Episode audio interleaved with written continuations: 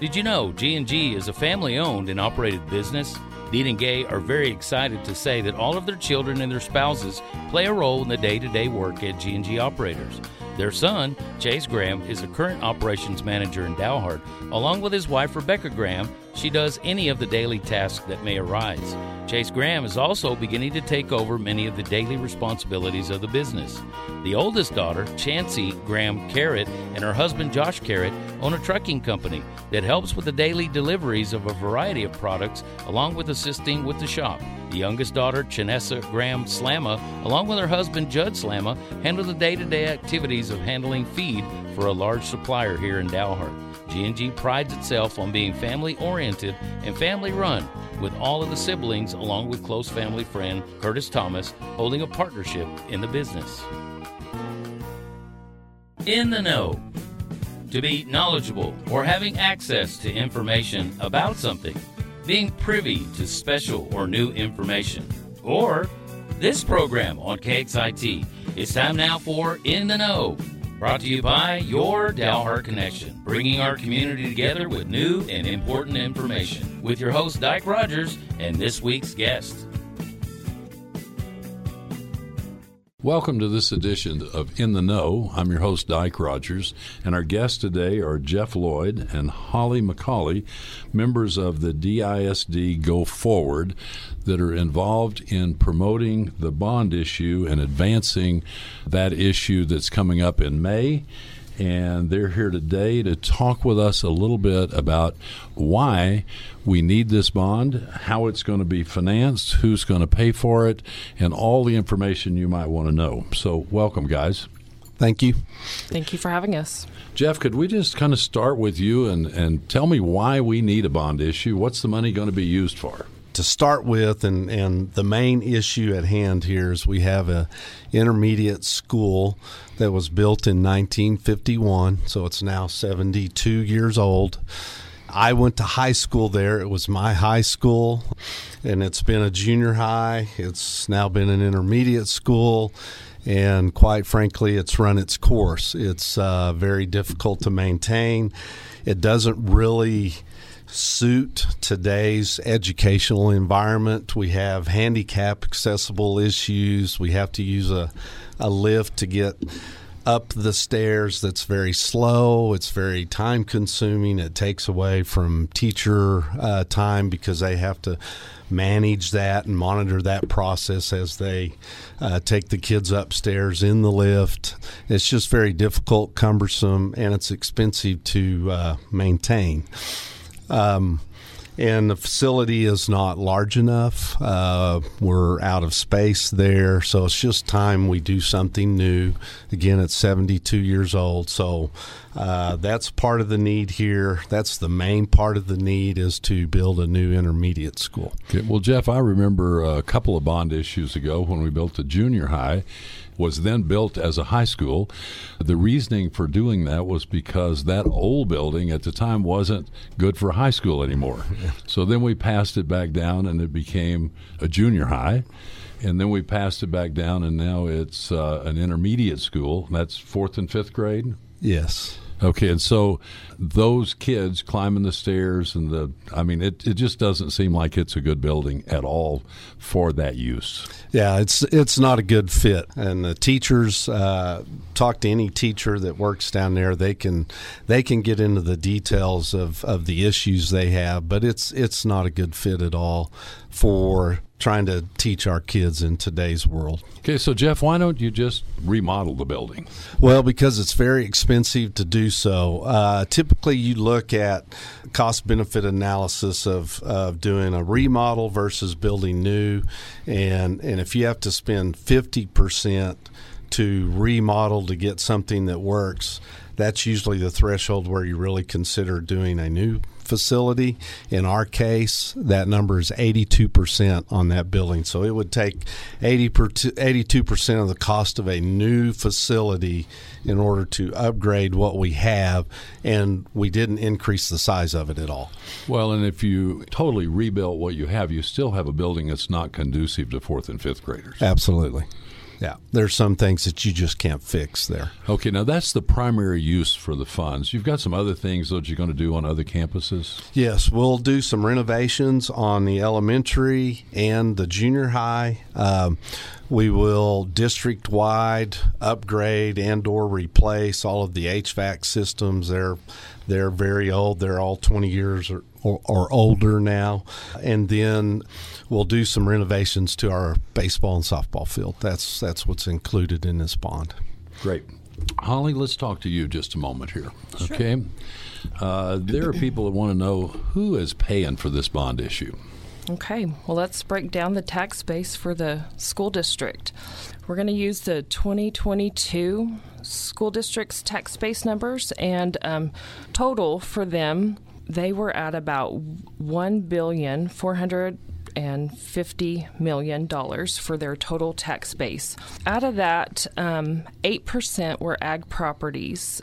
Another three percent were non-qualified ag properties, and ag improvements. So, ag total is about 11%. 9% is utilities, which that would encompass gas, electric, pipelines, telephones, the railroad companies, fiber optics. 54%, which is going to be the majority of the tax base for the school district, is going to be your commercial and industrial properties. So all your commercial properties in in town and the industrial properties. Next is going to be your uh, single family residential, which is going to be 23%. So, all of our houses. And then 3% are all of our other categories, which will be multifamily residential, vacant lots, and mobile homes. So, it's important out of the residential, out of that 23%, 14% of the total tax roll have homesteads. So I encourage everybody to know if they have a homestead or not, especially the people that are over 65. Um, it's really important for them because they can vote for this and it has no financial impact on them.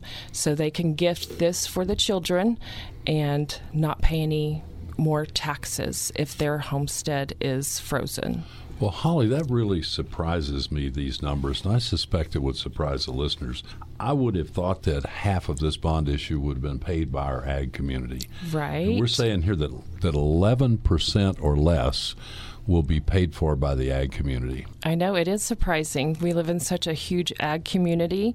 The reason for that is ag owners, they don't pay on market value. They pay on productivity value. So they get um, a special evaluation. So they're one of the few that don't pay on 100% of market value.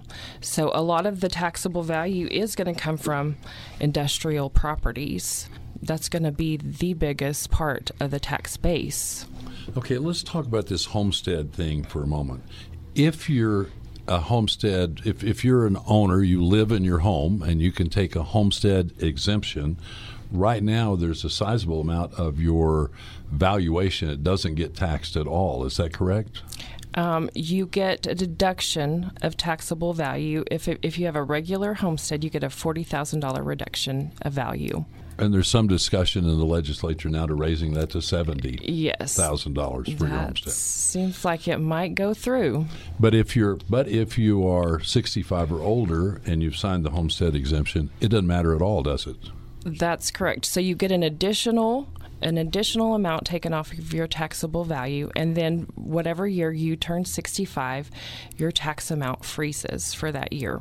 So if you turned 65 10 years ago, whatever taxes you paid 10 years ago, your for school district, those taxes are frozen at that amount. Okay, so anybody that's 65 or older, if they've gone down and filed a homestead exemption, which they all should have, but if they haven't, this is a great opportunity to tell them they should. Absolutely. Uh, then their taxes are frozen, and this bond issue will not affect their taxes on that property. Their school taxes on that property will not be affected. That's okay. correct. Well, very good. Well, there are a lot of questions people have from time to time. For instance, uh, we have people that are non citizens that are here and I've heard people say, well, why should we have to build a school and pay for those people to be educated. What do you say to that? Well, if we go back and look at this tax base again, like we said, 54% of the tax base is paid for by the industrial properties. Most of the people that are here that workforce is brought in by those industrial properties. So essentially, they are being paid for by the people that are bringing them here to work. So you and I that live here aren't necessarily paying for them. Well, the other part of that is, I mean, you want to be sure that everybody in your community is educated, whether you're a citizen, a non citizen, whether you're staying here for nine months or whether you're staying here for a year. You want their quality of life to improve. Uh, for their benefit, but also for the rest of our benefits. Absolutely. Educated people make our community better, always. Every child is worth it. Every child is priceless, in my opinion. So. It's getting warmer, the sun is staying out later, flowers are blooming, and that can only mean one thing it's springtime. G&G Operators is here for all your springtime needs. If you're getting your garden ready, G&G can bring you top quality soil to nourish your veggies. If you want an in-ground pool for summer fun, G&G can get you started as your local dirt work pros. Is the wind blowing away your mulch? G&G carries a variety of landscape rocks. Whatever you're wanting to do, give G&G a call 244-4297 today for a quote on all your dream landscaping projects. That's G&G operators 244 4297. There are people who say, but I don't, I have kids, but I don't send my kids to public school. I send them to private school. So why should they be paying for this bond issue? So this one I can, and answer this one personally because I also have a child in private school. I think it's awesome that we live in a community where we have options, for one. I think it's both a right and a privilege. Everybody makes their choices for their own reason. Um, I attended private school, Catholic school. My parents sent me there because we're Catholic and we go there for religion. I send my child there for the exact same reason.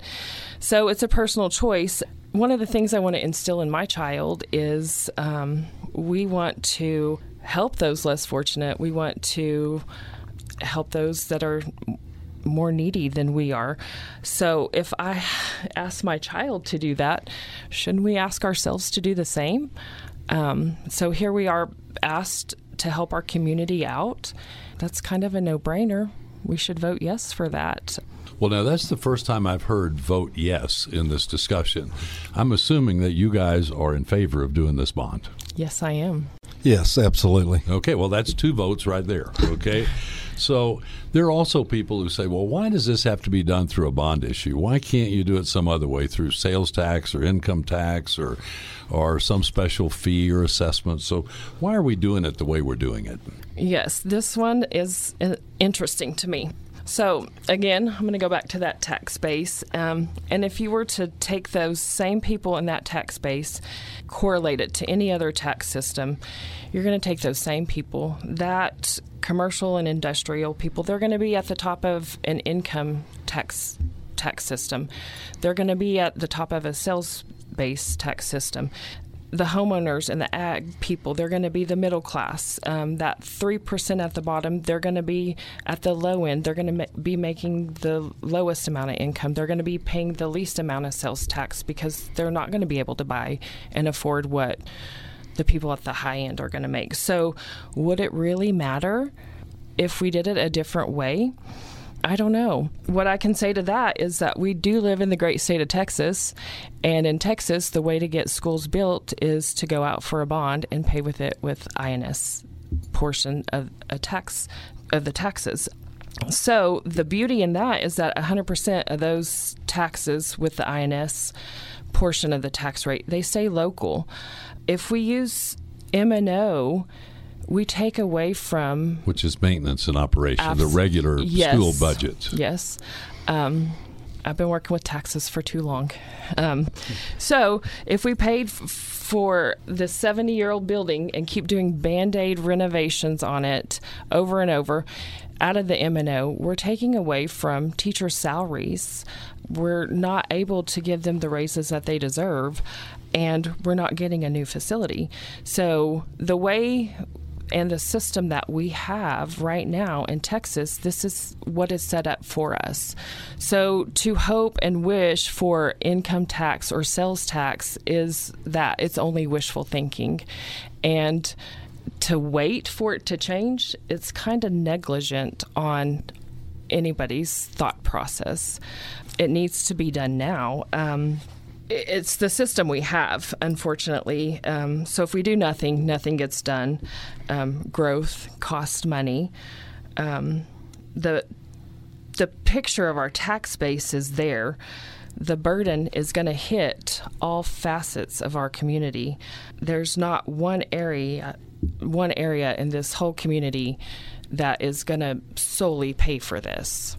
Well, and uh, the I mean, our kids and our teachers and our community deserve it. Absolutely. When I drive around to other towns, they're supporting their schools in ways that, that the facilities, frankly, look a lot more modern in some of those than what I see here. And I don't know that we have to have the best schools in the nation or even in the state, but it'd be nice to have schools at least comparable to some that of, of our neighboring communities. I think it would help to bring uh, to to get employees here, to get a workforce that's better. Everybody that comes here looks at the school, and if they have a bad impression of the school, they not, may not be moving here. So if we want workers, we're going to have to have schools that are that are competitive and comparable. And if we want good teachers, we're going to have to give them facilities that they can work in. Do you find that to be somewhat true? Absolutely. I, I, I, would say it this way you show me a community with a th- thriving school district, and I'll show you a community that's thriving. It's a snowball effect, and as you as you have better facilities in your school district, you're able to attract better teachers. You're also just able to attract people to come to your community for other jobs that look at those schools because they have kids that are going to go to them, and they look at them and say, "Hey." I love I love the way this school district looks. I want to I want my children to go here. Let's move here. Let's let's start a business or whatever. And so it's just a snowball effect that that makes the overall community a better place to live. That's great. Okay, Jeff, what happens if this bond issue doesn't pass? Well, first and foremost, our needs do not go away just because the bond didn't pass. They're still going to be there, and there still will be this need. And unfortunately, if it doesn't pass, that just means in order to do the same amount of of upgrades and and and uh, what we were wanting to do today is going to cost us an additional 10% or so, probably uh, six months from now. So an, an, additional five million to to taxpayers. So it'll never be cheaper to do what we need to do than to do it today. So we can do that by if everybody will go out and vote yes for this bond in May. Okay, so they vote how when they're going to vote? They vote yes. Okay. okay. now, if they want more information, uh, do you have a Facebook page or social media presence that they might be able to go to? Yes, we do. You can follow us on Facebook. Um, our group is DISD Go Forward slash Bond 2023. Um, you can message us there if your group or organization wants a presentation. We're happy to come speak. Jeff Bird um, told me I could give out his cell phone number on the air. He's happy to come speak with anybody and give you the facts of the bond. Um, we're happy to accept any donation towards um, our group because we are just strictly running on donations here. We can provide flyers, yard signs, any of that information, and just message us there. Okay, so let me be clear for our listeners. You're having to fund this yourself as a committee. The school district doesn't fund this and promote it. They're not really allowed to, are they? No, sir, they're not. Okay, so if anybody wants to donate to uh, move this bond forward, they can go to your Facebook page or they can call one of you, either Holly or Jeff or anyone else who's on the committee? Yes, they can. Uh, yeah, they can also drop checks off at the Flying Pig and you can make your check out to DISD Go Forward. Okay, very good. So you have some town hall meetings coming up. The big one coming up, as I understand it, is April 4th at the building that needs to be replaced. So if anybody really wants to figure out how bad this building is, they'll have an opportunity to come and meet there in what used to be, or what's the old high school, old old high school, the old junior high, or the really old intermediate school. Is that correct? That's correct. So go get informed, take a tour, and see for yourself the shape of the building that needs Okay. to be replaced. Ear- yeah. Early voting starts when? Early voting is April the 22nd through May the 2nd. And Okay. that's done at City Hall. Mon- I think it's 8 to 5. Monday through Friday. Monday okay. through Friday. So how do people register to vote? Um, first, you can go online to vote.org, put in your information, and see if you're registered. If you're if you don't come up, you can go um, in person and register. You can go online, or you can mail it in. It has to be postmarked, and that has to be done by April the sixth. Okay, and all the voting will be at City Hall, whether it's early or whether it's the regular voting. Yes, that is correct. Okay, so if we were going to leave this with just one statement at the end, what would you like to tell our listeners? Vote yes for this, for the community, for the kids. Yeah, I'd like to say our students need your help. They need a better better environment to uh, go to school in. So help us out with a yes vote. Okay, well, this has been an interesting conversation. I'm sure there will be more. If a person wants to get uh, an in person presentation by people from the committee, they can contact the committee and tell them, and I'm sure they'd be glad to show up at the clubs or any other type of of uh, group that wants to hear this. This has been in the know. It's part of the Dalhart Connection. If you want to refer this to somebody else, just be sure and go to kxit.com. You can hear this episode and past episodes on community information. We'll see you again next week. Thank you, guys. Thank you. Thank you.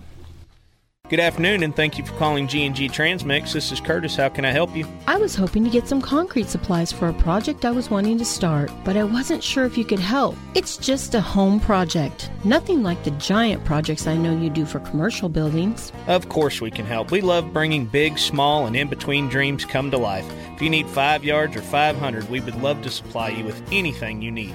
We also have rebar, rebar chairs, wire mesh, and anything else you need for your concrete project. Perfect. I am so glad I called you today. Tell me about your dream, and I'll help you put together everything you need to make it happen. At G&G Transmix, they can help bring dreams of all sizes to life. Call them today at 244-4298 and they can get you any concrete or supplies you need.